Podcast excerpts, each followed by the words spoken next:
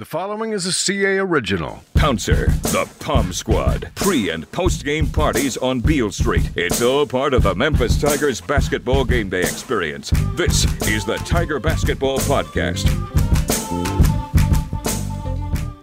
What's happening, Tiger basketball fans? We are back for another edition of the Tiger Basketball Podcast. I'm Mark Giannotto sports columnist for the Commercial Appeal. I'm joined, as always, by Jason Munz, our Tiger basketball beat writer. Um, it's been a pretty eventful week in college athletics. Um, not necessarily from a Memphis basketball perspective. It finally feels like things have calmed down um, in terms, you know, after after an exhilarating offseason capped off by the commitment and signing of Emoni Bates. Um, Memphis basketball has kind of settled into its it's a I don't know if it's preseason yet. It's it's they're back at school doing workouts ahead of preseason practices starting in about a month from now.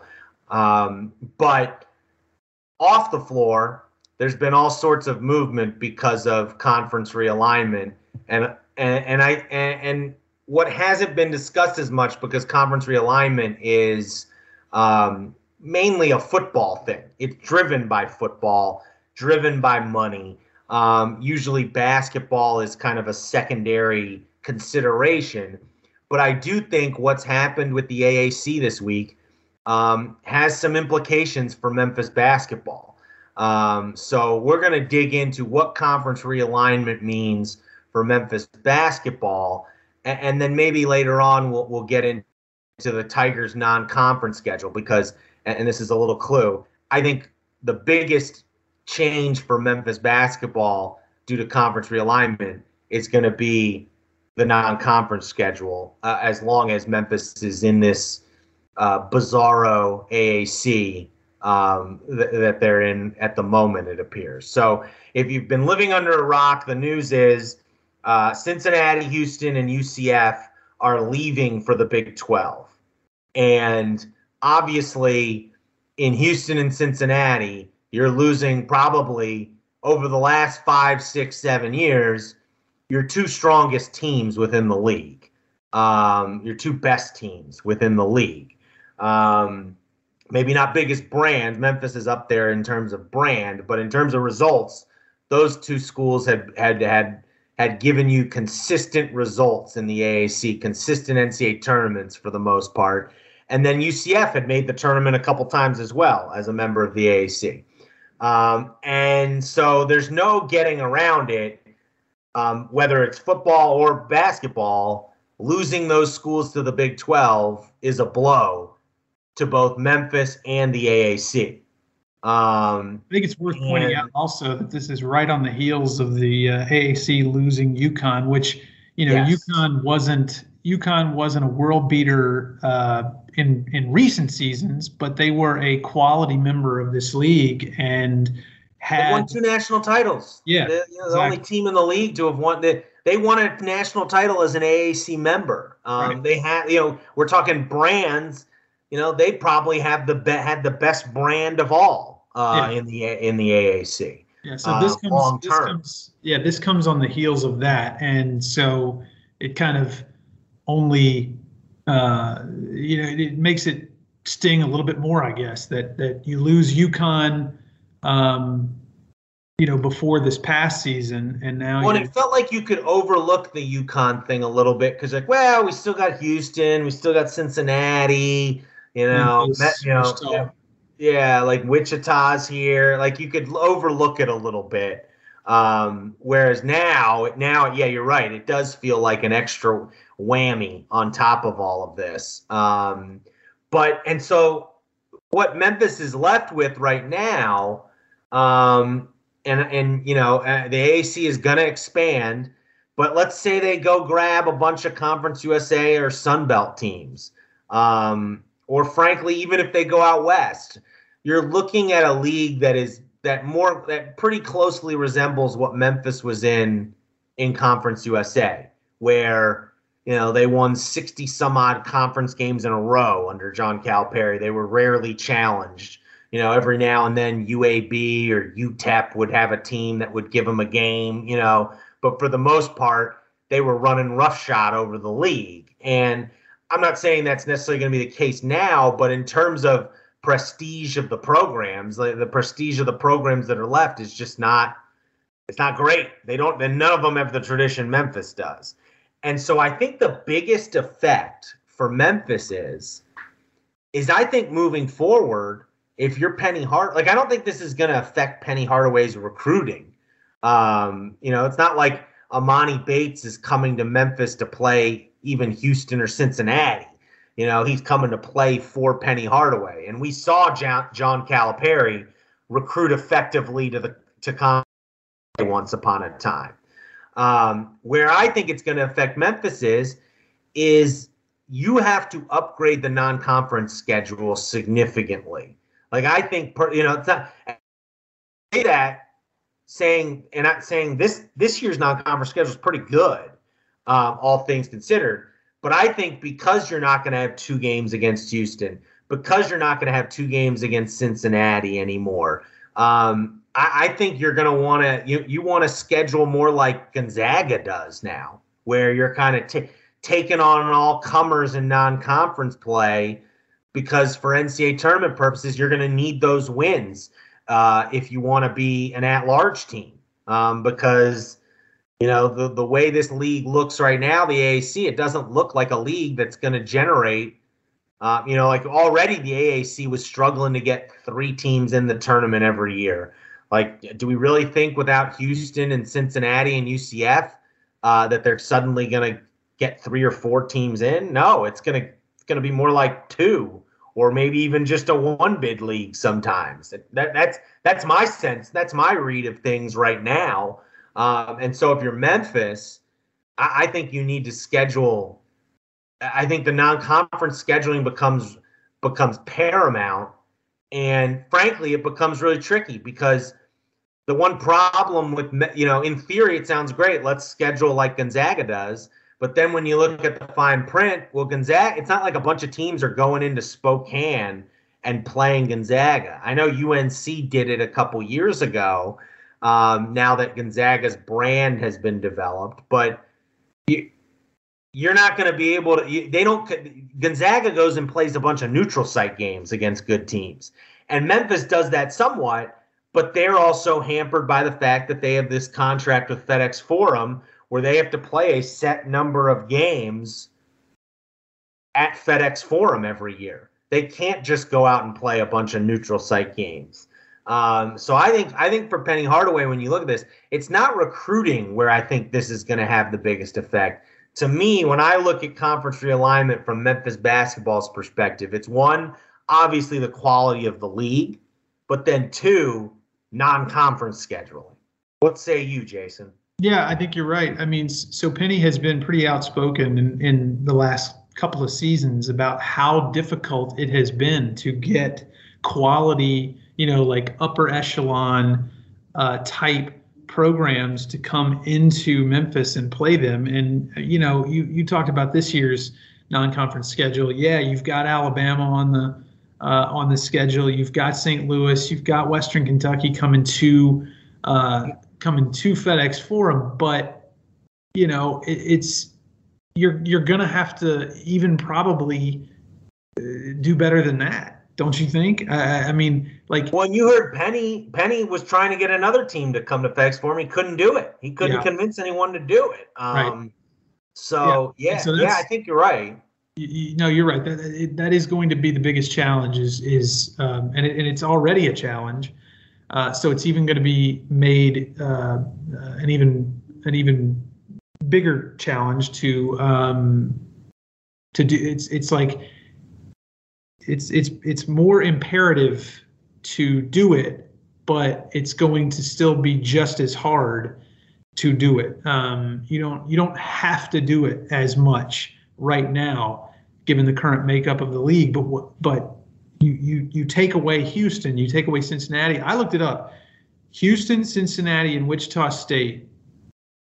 Either two or all three of those teams have finished in the top three in the AAC each of the last five years. Either two of those teams or all three of those teams have been in the top three uh, in the final regular season standings of, of the AAC the last five years. And, and you're losing two of those teams. So um, now, now maybe I think maybe maybe if you're Memphis, you can convince like Houston to do a non-conference series with you. Maybe you you know, yeah, you think Cincinnati. Maybe you know that might those might be options for you in non-conference play. Maybe you don't lose them all together. Um, I heard rumblings that you know Penny and Dan Hurley have a decent relationship. I heard rumblings that they've been talking to UConn about doing a series with them. Maybe um, that those are options too to kind of stem the tide a little bit. Uh, I, I'm curious. We talked about this on the football podcast with Evan Barnes, which you can go listen to over at commercialappeal.com um, or on any anywhere where you get podcasts. Um, but what what do you think uh, in terms of what the AAC should do here? Um, obviously, if you're Memphis, uh, no matter what the AAC does at this point, you're just hoping you're included in the next round of real Like ultimately, that's what you're you're just hoping, hoping and praying the next time the Big 12 expands that you make the cut. But in the short term, long term, whatever you however you want to look at it, if you're the AAC, what are you doing to respond to the to these defections? How, what type of teams are you looking to add if you're the AAC? Well, to your point, we should note that um, there are rumors or uh, the, the, Texas Tech president or the Texas Tech AD right. said on the radio earlier this week or over the weekend that th- he basically opened the door to this is just the first round that this is a years long process. I believe he said a 10 year process but i suspect it'll be quicker than that. But ba- basically the big 12 is going to expand again. Yeah. Um, whether it's because the pac 12 comes and poaches some teams um, or you know, the Big Ten poaches some teams and the Pac 12 poaches some teams, or if it's just once Oklahoma and Texas leave the Big 12 officially, the Big 12 wants to get to 14 or 16 teams. Like there's going to be another round of this at least. Um, and certainly if you're Memphis, you know, the doomsday, like I don't think we're in the doomsday scenario yet. Um, like I know a lot of fans are upset about this and rightfully so, Memphis getting left out. But I don't think we're at the end of the world stage of things just because there is this, you know, this reality that whether the Big 12 looks like it does currently or not, there's a chance Memphis still will get the call up, so to speak, uh, in the in the next couple years. Um, now, if they don't make the cut again, then you're looking at your doomsday scenario because then it's like, well, we're this is this is where we're stuck. It appears. Yeah. Um, but well, you and I talked about this before, and I think I think we we kind of agree and disagree on on how how the AAC should address uh, you know backfilling slash expanding um, to account for the for the departures of these of these three programs. Um, you know, I think I think the automatic knee jerk uh, most popular choice would be to go and get to start with a, a, a program like Boise State, right? But what makes that so difficult is that if the Texas Tech AD and all the rumors that are out there right now that the Big 12 is only just beginning, that there's going to be a second wave, well, if you're Boise State, don't you don't you stand pat? Don't you expect that you'll probably be in that conversation of the next wave? So so would a, a school like Boise State um, you know, just automatically jump if the AAC, if they were even interested in joining the AAC, uh, would they would they do well, so? They, we know they were a year a year ago. They, they were, were, interested in joining the AAC a year ago, Boise State. Yeah. So, but would they still be if they yeah. thought that they had a realistic shot of being part of the next wave of Big 12 uh, expansion? So, you know, there's that part of it. But, uh, you know, you brought up some programs like San Diego State and UNLV. Um, I think there's probably uh, some merit to uh, to to bringing in. Obviously, from a football standpoint, that's um, you know those those are programs that you would like if you were the AAC. You would like to bring in football programs like that, as opposed to, you know, football programs potentially like uh, some of those you you you mentioned the uh, their old Conference USA brethren, the the UABs of the world, and the um, the uh, uh, Southern Misses of the world. Uh, you know that that that might not be the those aren't the sexiest moves of, of all time if if the AC is to is to do that, especially from a uh, you know from a, a, basketball standpoint. I mean, both those schools have have solid football programs or have traditionally. Um, so you know, I, I think that it's probably some mix of both. I mean, I think Louisiana Tech's going to be in the conversation. I think Western Kentucky is probably going to be in the conversation. Um, you know, the other thing is market size. I mean, you're losing Houston, Cincinnati, and Orlando. Uh, the AAC is. Yeah. Well, and that's why like teams like UTSA, Charlotte are getting yeah. traction um, because of that. Because you can add some mark San Antonio and Charlotte my, my, my thinking on this, Jason, is that you know the, the reason why it hurts so much that Cincinnati, UCF, and Houston are leaving is that in terms of how they thought about athletics, they were like they were like-minded with Memphis. They all aspired, to, whether it was realistic or not, they all aspired in basketball and or football to be, you know, among the very best um, you know, whether it's UCF in football and Houston and Cincinnati in both sports. And they, they and even UCF in basketball has has you know again they've made the tournament a couple times over the last five years or so, but they were like-minded in that they they were aspirational. Like Memphis is aspirational. Like Memphis in football and in basketball certainly, but football too. They like you know they want to be competing among the very best. Like Memphis football wants to be playing Ole Miss and Mississippi State and you know Arkansas and, and all that. And in basketball, you know, Penny wants to go to the Final Four and win a national championship. And what's disappointing is that it feels like the the AAC they're left with doesn't have any other schools really that aspire like that. And my problem with the Conference USA and Sun Belt schools is none of them really aspire like that. The school only other schools I look at that are aspire like Memphis does, that are like-minded with Memphis, are out west. It's it's Boise State football. It's UNLV basketball. It's in recent the last decade San Diego State basketball. Um, historically, Colorado State football. Um, it's schools like that. And so, if I'm looking at this in the short term, obviously, again, in the long term, you need to make sure you're included in the next round of realignment with the Big 12. But in the short term, at least, I'm if I'm Memphis, I'm trying to align myself with the schools that think the most like me, regardless of geography. Um, you know, and whether it's whatever the league is called, you know, whether you know, like to me, if I'm Memphis, I don't care if the American folds at this point. You know, as long as I'm in in with in a league, you know, you maybe you take SMU with you and Tulane and you know a couple other school. Yeah, I'm trying, you know, um, yeah, you know, there's I don't, yeah, it's tough. There's not a ton of uh, options here, but you want to take you want to be with schools that think like you do, and that's the part that hurts the most. Is that the three schools that thought the most like Memphis in athletics in the AAC are now gone. Um, four if you include UConn, honestly. Yeah. Yeah. Um, and so I'm trying to get with schools that think like I do, and I think they're all out west. No, that's a good point. I mean, you know, there's a case to be made for some for a program, and and, and we're going back to the football conversation for a program like Appalachian State. Um, you know, but the market size just isn't Boone, North Carolina just doesn't move the needle market size wise. I mean, they've got they've got a brand. They do have a brand and they do they are like-minded.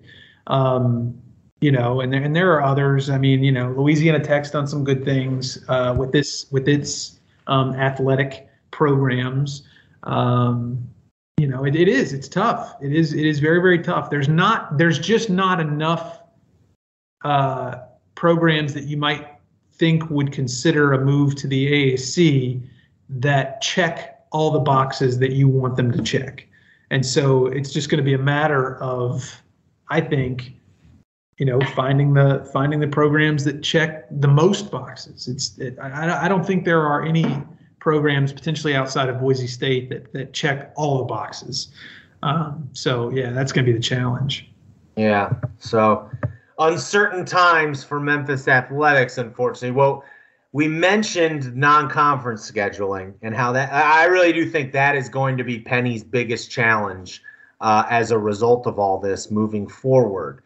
But let's take a look at this year's non-conference schedule. Let's look at happier things. Let, let's let's move our attention back to this, you know, highly anticipated Memphis basketball season because you know what? The good news is Houston is going to be in the league this year. Cincinnati is going to be in the league this year. UCF is going to be in the league this year. Um, and so uh, those will all be good games for Memphis. But in non-conference play, I actually think the non-conference schedule that they've put together this year is the best since I've been here. In tw- I got here in 2017, um, and it, it, you know, I'm not saying it's the greatest non-conference schedule ever, but it's pretty good. Um, it starts on you, so you start on November 9th. That's the season opener against Tennessee Tech. Uh, then you get North Carolina Central on November 13th. Um, an, uh, I think an, an HBCU, but an upgrade on some of the HBCUs they've been getting in recent years. Like North Carolina Central is like one of the best HBCU basketball programs, as opposed to playing like Mississippi Valley State or Tennessee State, who have been really down lately. Um, so that's a good game. And then your first kind of uh, first, I don't know if it's a marquee game, but it's one of your best uh, home non-conference games, and it starts a stretch of eight or nine games that are going to define Memphis's non-conference schedule. November 16th, St. Louis comes to FedEx Forum. St. Louis was a top tier uh, top tier uh, eight Atlantic 10 team last year. And then three days after that, Western Kentucky, who beat Memphis last year, you recall, up in, uh, what was it? Uh, Sioux North Dakota, South Dakota. Yeah. Uh, up in South Dakota.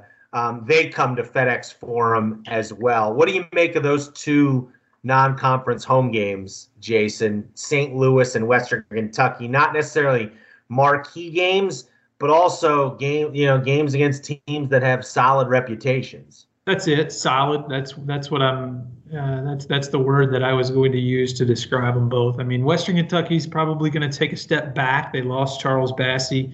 Um, I, I, I don't I don't know that they are going to be able to. Um, I don't I don't know that they've got anybody uh, like him. That uh, you know he was he was probably the biggest reason why uh, Western Kentucky uh, won that game last year. So um, just his presence overall uh, did a lot of things for them, uh, but he's gone. So um, and then St. St. Louis is uh, yeah they're they're always um, you know going to be uh, pretty good and if not better than that.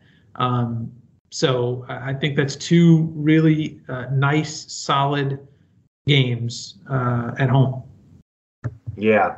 Um, then you've got after that Thanksgiving we over the Thanksgiving holiday, Memphis goes up to Brooklyn for the NIT season tip-off. Wednesday, November 24th, they play Virginia Tech. And then Friday, November 26th, they will play either Iowa State or Xavier, depending on what happens in these games. Uh, Virginia Tech, a team in obviously in the ACC, that returns a lot of guys. Um, a team that's expected to be a tournament quality team this year. Um, and I think that game will highlight, you know, with this team, with so many new guys, um, and especially those two freshmen, and how many guys they have on this team who could potentially play. Um, I think it's going to highlight one of the, the early challenges for this team is going how quickly do they get it together. Like, how quickly do they establish roles? How quickly do they figure out the chemistry? Because we saw that was an issue last year in non conference play uh, for this group. You do have the four veterans back, um, but I do worry a little bit, and I I use worry very uh, not in like a big sense, but my a slight worry of you know some of these early games are they in danger at all of you know because you know especially against a team like Virginia Tech that's returning a ton of guys. They know who they are. Um, could this be a game where they slip up a little bit just because they're still trying to figure things out? We've seen it in the past with some of these super teams that Kentucky and Duke have had. They had they are prone to having some slip ups at the beginning of the season as they figure things out. Um, wh- how do you look at that Brooklyn trip? Well, yeah, no, I think it's I think it's what what so let's see. They they play two exhibition games, then four regular season games. So you know, uh, four plus games under their belt by this stage. By the time they get to Virginia Tech, I, I agree with you. It's it's uh, it feels like um, you know a, a, a matchup that is like on paper, Memphis is more talented than Virginia Tech. They're better, you know, they're they're more athletic, more whatever, all all more everything than Virginia Tech. I just, you know, it's college basketball and it's yeah. one game, and you know, like I think Memphis in on February uh, 25th would would would beat Virginia Tech, but I do wonder on November 25th whether they will beat Virginia Tech. Yeah, I just I don't think that this team is is like last year's team in terms of uh, finding the chemistry and, and all that stuff. Yeah, they got a, new, a bunch of new pieces, but they've got a just that we we've talked about it all off season. This core, this nucleus of of um, really important players uh, back who uh, who who should be able to help um, steady the ship uh, early in the season. All right, Jason. After that trip to Brooklyn, then Memphis has its first two true road games back to back at Georgia December 1st, at Ole Miss December 4th. Uh, two teams not expected to be contenders in the A in the uh, SEC this year, but nonetheless, two road games against SEC teams. Uh, Georgia, who Memphis lost to I guess it was like two years ago now at FedEx Forum, and Ole Miss, who they beat two years ago at FedEx Forum. Um, should be interesting test just in the sense that it'll be the first time a, a lot of these guys play in front of a hostile crowd. Um, and, you know, ultimately, it's going to be a weird scenario where Georgia and Ole Miss are the SEC teams, but they'll be the underdogs trying to take down Memphis in these games. Um, it kind of it kind of continues this nice trend that Penny did with this schedule. Like it feels like the schedule builds. You know what I mean? Like it's not like you're you're jumping into things all at once. It's not also not too easy. It's like there it felt, feels like as you go through this with whether it's like you know you start out with Tennessee Tech and North Carolina Central, then you go St. Louis, Western Kentucky, then you get your two neutral site games. Now you're getting the two road games. It's building. Um, and it feels like those are games, frankly, when you're looking at this from a resume perspective. Like, I don't know how much those games are going to help you a ton if Georgia and Ole Miss are what people think they're going to be this year. But I do think losing them would hurt you because they're going to, you know, if they're middle of the pack SEC teams, it's not going to look good on your resume having a loss against one of them, even if it's on the road. Right. No, I agree. But I do think that um, just the way the, the schedule uh, builds out, that um, these might be more of a of a potential for a trip up than the than the Virginia Tech um, interesting trip, just because you know like those those those uh, games up in Brooklyn that, that they're separated. There's an off day in between, and it's Thanksgiving uh, is the off day in between. So they're going to be up there for a decently extended period of time. You know, two two two years ago was it? They went up there for just um, you know one one game. They were up and back uh, in a day in a, in a, couple of days. This is going to be an extended trip um, uh, up there, and then you know there's not a huge uh, you, you get a couple of days in between before you have to go over to Georgia on a Wednesday on December 1st, and then you have to go, you know, you go from there back home. And I know it's not a long trip to Ole Miss, but it is a, another road game in front of another hostile crowd. Um, and and yes, those teams aren't supposed to be uh, part of the, you know, SEC's the cream of the SEC's crop this year, but um, like you mentioned, they're, they're road games, and, and, and they will be Memphis's first uh, two true road games of the season, and that is, you know, that that's that could that that to me has better potential for a slip up than yeah. than uh, the Thanksgiving trip. I think I think that's a decent point. I think Virginia Tech's a better team, but playing on the road is never easy, especially those first road games for some of these guys in an environment like that. Then December 10th or 11th, Memphis will play Murray State. I, I think we're all just going to start calling this the Ja Morant game. Yeah. Um, it was set up. Uh, my gut tells me it's, it says it's December 10th or 11th, which is Friday or Saturday. Um, but I'm pretty sure they set this up because they wanted it to be a double header of some kind with a Grizzlies game. And when the Grizzlies schedule was released, the Grizzlies are playing Saturday night. Mm-hmm. So this is either going to be a Friday night game or a Saturday 11 a.m. or noon game. Um, because and and I think frankly, you know, there'll be some Murray State fans. I think the whole point of this is you get Murray State. You know, the Grizzlies, Murray State fans will stay for the Grizzlies game. Now, you know, we'll see how many tickets are available given the hype uh, for this season. Um, but that'll be an you know Murray State's always uh, you know always it, it's a it's a good mid major program. Um, not just when Ja Morant was there. Like they've, you know, they've had staying, you know, Cam Payne when Cam Payne was there, when Isaiah Canaan was there. They've had staying power over multiple coaches. Um, they're a contender every year in the Ohio Valley Conference. So I think a good non-conference game, a good buy game to have. Like this is a team that is not going to be 250 or below in KenPom. You know, it's going to be a nice non-conference game for you. And then um, you got the two big ones back to back, the two biggest non conference games. Alabama on December 14th at FedEx Forum. Uh, Alabama team that's been consistently ranked in the top 15 in a lot of these uh, national pundits preseason polls, uh, coming off an Elite Eight appearance. And then you got the game in Nashville against Tennessee on Saturday, December 18th. Um, you know, those two games are really going to define, I think, the non-conference play, non-conference schedule. You go two and zero oh in those games, you're feeling really, really good about the type of team you have because you know Tennessee seems to be a top 25 type team, and Alabama seems to be a top 15 type team. The two of the best teams in the SEC this year. If you can beat both of them, uh, be a really good sign for what this team's capable of.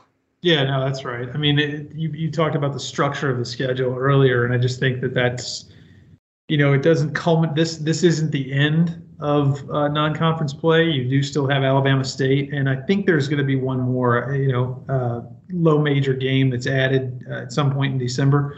Um, I think that's what's going to end up happening with that last spot, but. Uh, so, so where it falls, I'm not exactly sure. Uh, I do think it's going to be sometime in December, though. But um, having these two games sort of leading into your conference schedule is is big. I, I think it's going to uh, do a lot, and yeah, if you can if you can win both, um, talk about momentum. That's that would be huge. And we should point out tickets for that game against Tennessee at Bridgestone Arena in Nashville went on sale. We're recording this Thursday morning. I believe they went on sale Thursday at 10 a.m. So if you haven't bought tickets, uh, I imagine those things will go quickly because that's going to be a highly anticipated game. Uh, so maybe head over to gotigersgo.com and buy your tickets now um, if you want to attend.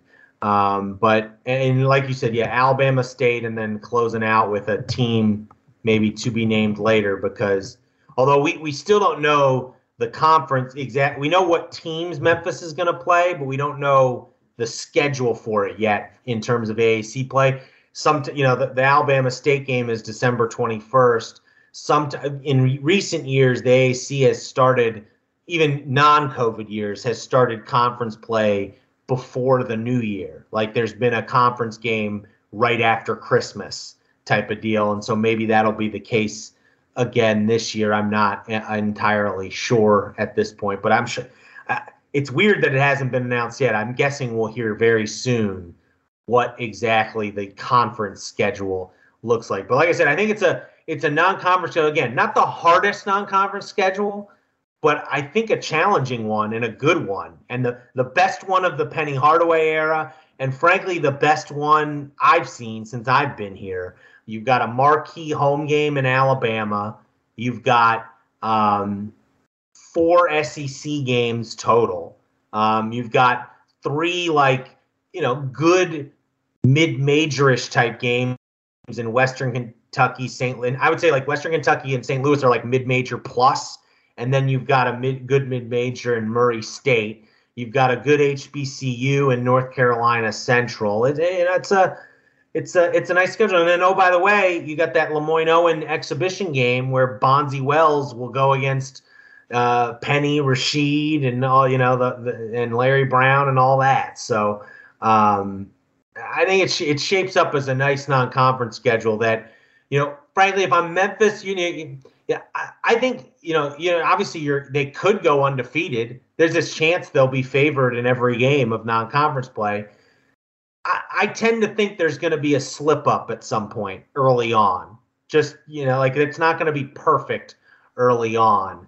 Um, and I, but I do think, you know, if you're Memphis, you want to make sure you win one of those two against Alabama and Tennessee at least. You know, I don't think you want to go 0 and 2 in those games um, because those are your marquee games. And we've seen in recent years, not to say this team will be scrapping on the bubble, but even for seeding purposes, you know, you need like the the, the committee looks at non-conference uh, closely and mm-hmm. and getting at least one win from against one of those two teams in your back pocket will serve this team well come March.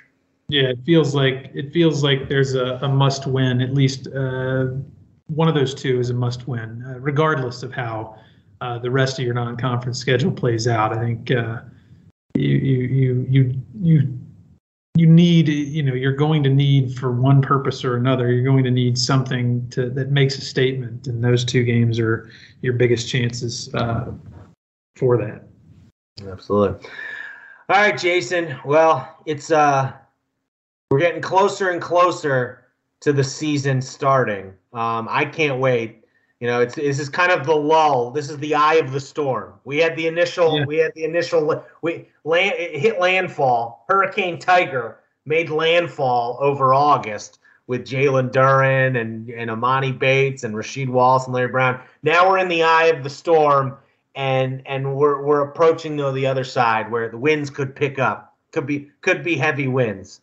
Um, so we shall see. Mark um, what's that Mark the meteorologist. Yeah, there you go. Like um, all right. Well, we will uh, break it all down. We'll break down something else next week because there's plenty to talk about with this team. Uh, but till next time, I was Mark. I was joined by Jason. Thanks so much.